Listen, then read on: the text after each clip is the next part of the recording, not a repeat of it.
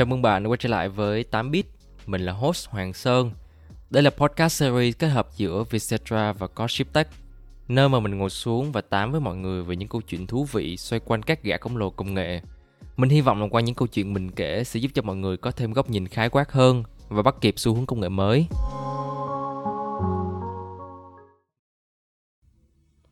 Chào mừng các bạn quay trở lại với series podcast 8 bit của Codeship Tech. Mình là host Hoàng Sơn. Đây sẽ là series mà mình sẽ chia sẻ về những câu chuyện ờ, về những thích âm mưu của các gã khổng lồ công nghệ để cho mọi người có góc nhìn khái quát hơn và bắt kịp xuống công nghệ mới. Và ngày hôm nay chủ đề mà mình sẽ mang đến cho mọi người cũng khá là quen thuộc thôi, đó là về sàn thương mại điện tử. Và một câu hỏi mà mình luôn luôn nghĩ và thắc mắc trong đầu đó là vì sao mà các sàn thương mại điện tử đến bây giờ vẫn chưa có lãi? Và nếu như mọi người có đọc báo qua hàng năm thì mọi người vẫn sẽ biết được là cái ờ, doanh thu lãi của các sàn thương mại điện tử lớn ở Việt Nam bây giờ vẫn đang lỗ kể từ lúc thành lập. Vậy thì tại sao? Chúng ta cùng nhau tìm hiểu trong số podcast thứ 10 này nhé.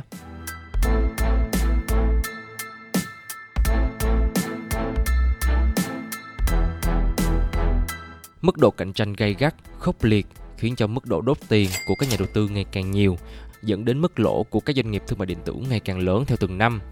Mặc dù Big Four của sàn thương mại điện tử Việt Nam nếu như xét về số lượng người truy cập thì nó vẫn nằm trong top 10 sàn thương mại điện tử hàng đầu tại Đông Nam Á. Nhưng mà nhóm Big Four này đang được cho là phải gồng lỗ với con số lên tới hơn là hàng tỷ đồng.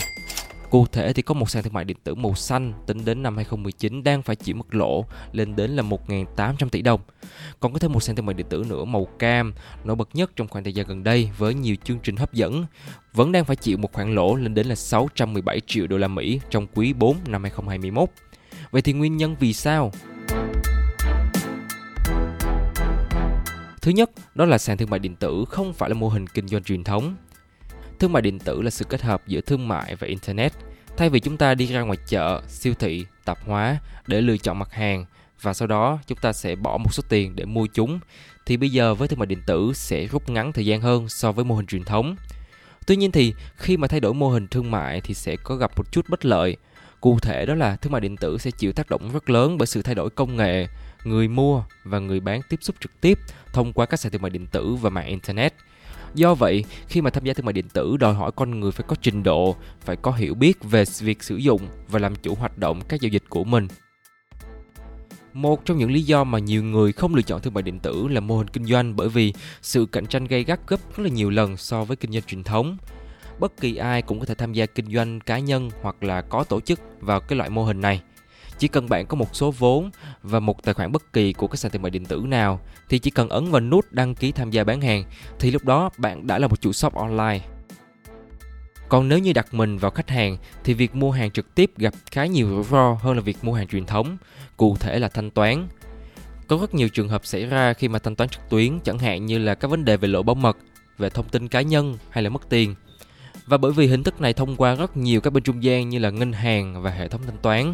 nên là chỉ cần hệ thống của một bên gặp lỗi thì toàn bộ giao dịch cũng sẽ bị ảnh hưởng. Bên cạnh đó thì chi phí để có thể chi trả cho phí vận chuyển có thể đổi giá sản phẩm lên gấp nhiều lần. Hiện nay thì cuộc chiến giữa Nga và Ukraine đang làm ảnh hưởng rất nhiều đến nền kinh tế của nhiều nước trên thế giới và trong đó có cả Việt Nam nữa. Việt Nam cũng bị ảnh hưởng do giá xăng dầu bắt đầu tăng cao và từ đó dẫn đến những hệ quả như là xăng dầu tăng thì chi phí sử dụng nguyên liệu tăng, mà chi phí sử dụng nguyên liệu tăng đồng nghĩa với việc là chi phí vận chuyển cũng sẽ tăng. Còn người tiêu dùng thì vẫn thích xem sản phẩm trước khi bỏ tiền ra mua chúng và hình thức thanh toán trực tuyến vẫn chưa được phổ biến rộng rãi tại Việt Nam, hiện chỉ có mặt trên những thành phố lớn thôi. Cho nên là tính đến bây giờ thì vẫn còn rất là nhiều người thích mua hàng theo kiểu truyền thống hơn, bởi vì tính tiện dụng và an toàn cao hơn so với thương mại điện tử.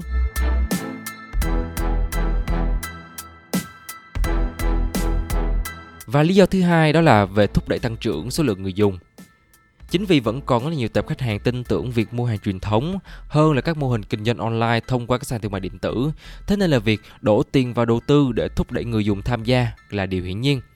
Theo thống kê trên thế giới thì có khoảng 2,14 tỷ người dùng lựa chọn việc mua sắm online hơn là mua sắm truyền thống.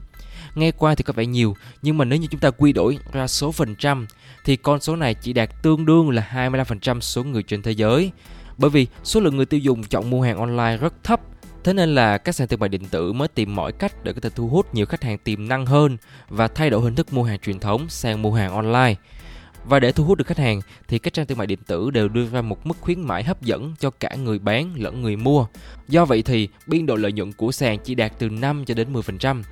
Và để có thể tiếp cận và thu hút được nhiều khách hàng tiềm năng thì các ông lớn buộc phải chia ra những khoản rất khủng cho hệ thống quảng cáo truyền thông, tiếp thị bán hàng chẳng hạn như là triển khai quảng cáo, tối ưu hóa công cụ tìm kiếm bằng giọng nói hay là xây dựng trang web và hình ảnh, vân vân.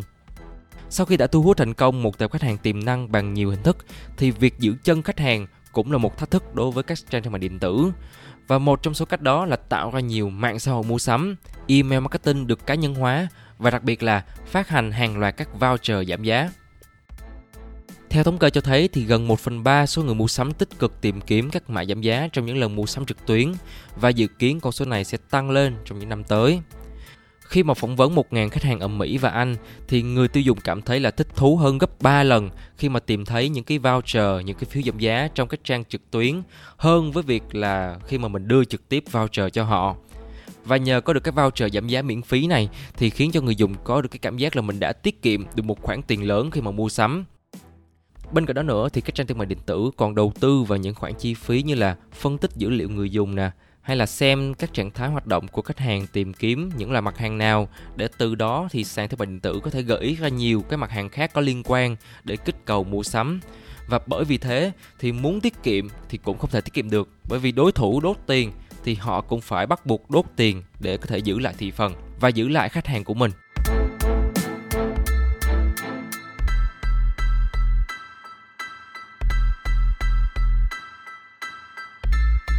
Và lý do thứ ba đó là sàn thương mại điện tử là mô hình kinh doanh cực kỳ tiềm năng. Các sàn thương mại điện tử được mở ra không hẳn chỉ là một bài toán kinh doanh thông thường mà còn là bài toán về tài chính. Có thể kết quả kinh doanh sẽ không được tốt, nhưng mà nếu bán được cổ phiếu giá cổ phiếu tăng thì họ có thể kiếm được nhiều tiền hơn. Tài sản giá trị nhất trong các trang thương mại điện tử là hệ thống, đặc biệt là mạng lưới bán hàng và tệp khách hàng. Chúng ta có thể thấy thì hệ thống của Tiki hay là Lazada có hàng triệu đến chục triệu user. Đây là tài nguyên giá trị nhất và nhờ có được mạng lưới to lớn thì các ông lớn có thể tiếp cận với các thị trường quốc tế về quảng bá sản phẩm của nước nhà. Giống như cách mà ông Phạm Nhật Vượng đã làm tại Việt Nam – Vingroup đã phát triển AD rồi, không hề quan tâm đến lợi nhuận từ việc bán hàng, mà mục tiêu của họ là hoàn thiện hệ sinh thái của mình, là kênh chiến lược kết hợp với Vinmart Plus để tiêu thụ các sản phẩm độc quyền của Vin, cũng như là làm tăng giá trị cho Vingroup. Nhận ra đây là một miếng bánh vô cùng béo bở trong thị trường kinh tế Việt Nam, nên là hàng loạt các ông lớn đã nhảy vào sâu xé nhau cho đến khi miếng bánh thị phần bị chia nhỏ thì thực trạng tiêu tiền ngày nay của các ông lớn được ví như là một cuộc thi đấu về thể lực, một cuộc cạnh tranh tiềm ẩn và rủi ro thất bại sẽ là kịch bản dành cho những người không đủ về tiềm lực tài chính. Một ví dụ điển hình đó là 8 năm trước cũng đã xảy ra một cuộc chiến tương tự với mô hình xe công nghệ là Grab, Uber và Easy Taxi. Easy Taxi đã tham gia vào thị trường Việt Nam vào tháng 12 năm 2013. Tuy nhiên, bởi vì đến quá sớm và khái niệm gọi xe qua ứng dụng vẫn còn xa lạ với người Việt, cho nên là vẫn chưa có nhiều người được biết đến công nghệ này và phải chờ đến tháng 2 năm 2014, Grab lúc này thì mới vào Việt Nam và cuối cùng tháng 6 năm đó, Uber gia nhập. Cả ba cùng nhau chào sân và bắt đầu đổ tiền để xây dựng thương hiệu của mình. Đến lúc thị trường lên cao, tức là vào năm 2015, khi mà lời qua tiếng lại giữa phe taxi công nghệ và phe taxi truyền thống càng ngày càng gay gắt, thì Easy Taxi cũng lặng lẽ rút lui. Có thể nói, đây là bãi binh đầu tiên dưới tay Grab ở Việt Nam và giờ đây cuộc chiến chỉ còn lại Grab và Uber. Gần như đều đặn tuần nào thì Grab và Uber cũng sẽ tặng mã khuyến mãi cho các chuyến đi và tổng kết cuối tháng 10 năm 2017 của Tổng cục Thuế cho thấy thì Grab và Uber đều đang lỗ tại thị trường Việt Nam. Grab có vốn hóa định là 20 tỷ đồng nhưng mà đã lỗ gần 1.000 tỷ đồng kể từ khi hoạt động vào tháng 2 năm 2014 và phải cho đến khi Uber thất thế và nhường lại thị phần của mình thì Grab đã trở thành siêu ứng dụng với thế độc tôn của mình vào thời điểm đó. Quay lại với thương mại điện tử cũng vậy, lỗ không phải là vấn đề quá lớn và với quan điểm đốt tiền nấu vàng rồng nên là ai chịu chơi đến cùng thì sau này chắc chắn sẽ được hưởng trái ngọt.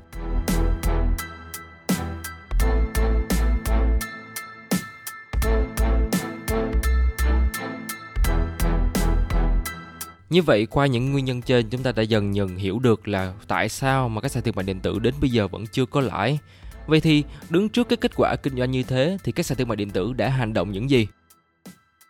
Nếu như xét về hiệu quả kinh doanh thực tế của việc bán hàng trên các sàn thương mại điện tử, thì câu chuyện cá lớn nuốt cá bé là có thật. Khi mà hệ thống càng lớn, thì bài toán tối ưu ngày càng trở nên vô cùng khó khăn. Việc đầu tiên mà các ông lớn trên sàn thương mại điện tử đã và đang làm, đó là giảm tối thiểu chi phí vận chuyển tại Việt Nam. Theo ước tính thì chi phí logistics ở Việt Nam hiện đang ở mức cao so với phần còn lại của thế giới, chiếm từ 20,9% đến 25% GDP. Cộng thêm việc nữa là bị tác động tiêu cực đến từ các nguồn khác chẳng hạn như là xăng dầu thế giới nè, nên là chi phí vận chuyển tại Việt Nam khá là đắt đỏ. Bên cạnh đó nữa thì thời gian giao hàng thương mại điện tử vẫn đang còn là vấn đề lớn, đặc biệt là ở các vùng nông thôn. Thời gian giao hàng tại Việt Nam tối đa là khoảng 72 giờ, trong khi đó tại Trung Quốc, một quốc gia có quy mô gấp 30 lần so với Việt Nam, nhưng mà tổng thời gian giao hàng tối đa chỉ sắp xỉ là 48 giờ thôi. Và cái này là mình chỉ ước tính thời gian từ lúc sản phẩm đang ở trong kho vận chuyển về tới tay của bạn thôi nhé. Cho nên là để có thể giải quyết được những khó khăn trong mảng này thì các ông lớn trong ngành cũng đã đưa ra những cái giải pháp xoay quanh chủ yếu vào các yếu tố như là con người, về công nghệ và tính bền vững. Về công nghệ thì các hãng phải tự động hóa quy trình quản lý, về hệ thống phân loại và có văn phòng trung tâm để xử lý và giải quyết các vấn đề mới xuất hiện. Ví dụ như nếu như một đơn hàng đang được vận chuyển từ Hà Nội vào thành phố Hồ Chí Minh, hệ thống máy tính phải đánh giá tình trạng đường xá theo thời gian thực và đánh giá cơ sở hạ tầng để dự kiến thời gian giao hàng phù hợp. Ngoài ra nữa thì tùy thuộc vào tính toán thì họ sẽ chỉ định đối tác giao hàng dựa trên khả năng của họ. Bên cạnh đó thì xét về tính bền vững thì các doanh nghiệp cũng phải tăng cường quy trình phân loại và lựa chọn mặt hàng cũng như là di dời một số trung tâm phân loại ra xa các thành phố lớn để tránh những cái thảm họa có thể xảy ra. Điển hình như là đại dịch Covid-19 vừa rồi thì nhiều nhà kho ở khu vực đông dân cư đều bị đóng cửa, hàng loạt các đơn hàng đều bị chậm tiến độ và bắt buộc phải gián đoạn. Hơn nữa, cần phải có một hệ thống mạng tập trung thông tin đến trụ sở chính. Ví dụ như nếu như có một sự cố ngoài ý muốn xảy ra trong khu vực lân cận, có đại dịch thì bộ phận vận hành phải nhanh chóng nắm bắt thông tin và quản lý để các trạm đầu cuối luôn luôn sẵn sàng hỗ trợ. Và có nhiều yếu tố như nào đi chăng nữa thì con người vẫn luôn là nhân tố tất yếu. Cần phải có sự đào tạo đầy đủ nhân viên giao hàng bởi vì họ là gương mặt đại diện duy nhất của các sàn thương mại điện tử bên trong quá trình đưa sản phẩm đến tay của người tiêu dùng. Bên cạnh việc cải thiện chi phí vận chuyển thì hệ thống cũng là thứ quan trọng không kém đối với kênh thương mại điện tử. Về giao diện app dù có đẹp đến mấy nhưng mà khả năng xử lý data về tín hiệu đầu vào không được trơn tru thì nó cũng sẽ làm mất đi thị phần khách hàng. Các doanh nghiệp nên tinh gọn bộ máy, tối ưu hóa quy trình và áp dụng những cái nền tảng xử lý thông minh như là AI hay là affiliate và một số công cụ hỗ trợ khác cho doanh nghiệp nếu như muốn tìm hiểu về người dùng đang thực sự là cần những gì.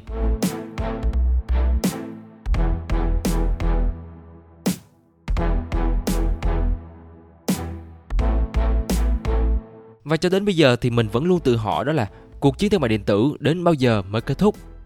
Tưởng chừng như mô hình kinh doanh truyền thống có thể sánh bằng với cái mô hình kinh doanh online, nhưng kể từ sau đại dịch Covid-19 thì thương mại điện tử đã dần dần được lên ngôi. Bằng chứng cho thấy là từ quý 4 năm 2019 cho đến quý 4 năm 2021, chỉ sau 2 năm thôi mà trang thương mại điện tử Shopee tại Việt Nam đã có hơn 55 triệu người dùng truy cập mỗi tháng và dự kiến con số này sẽ tăng lên gấp nhiều lần hơn nữa thì công nghệ 5.0 đã thúc đẩy con người dần dần bắt đầu thích ứng với công nghệ nhiều hơn. Người dùng bắt đầu chuyển từ các kênh mua sắm offline sang hình thức là online. Và nhờ có những con số thống kê kể trên, thì việc tìm ra lời giải đáp cho câu hỏi càng khó khăn hơn.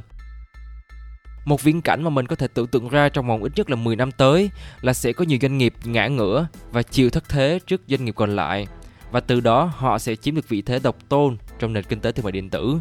Và đúng như quan điểm đốt tiền nuôi vàng rồng, ai chịu chơi hơn thì người đó chắc chắn sẽ được hưởng lợi sau này. Nhưng mà trước mắt thì cái việc cạnh tranh giữa các sàn thương mại điện tử gây gắt như này thì người tiêu dùng vẫn là người luôn được lợi. Càng nhiều sự lựa chọn, càng nhiều khuyến mãi thì càng góp phần kích cầu mua sắm và kích thích sự phát triển GDP cho cả nước và từ đó sẽ giúp cho nền kinh tế nhà nước đi lên.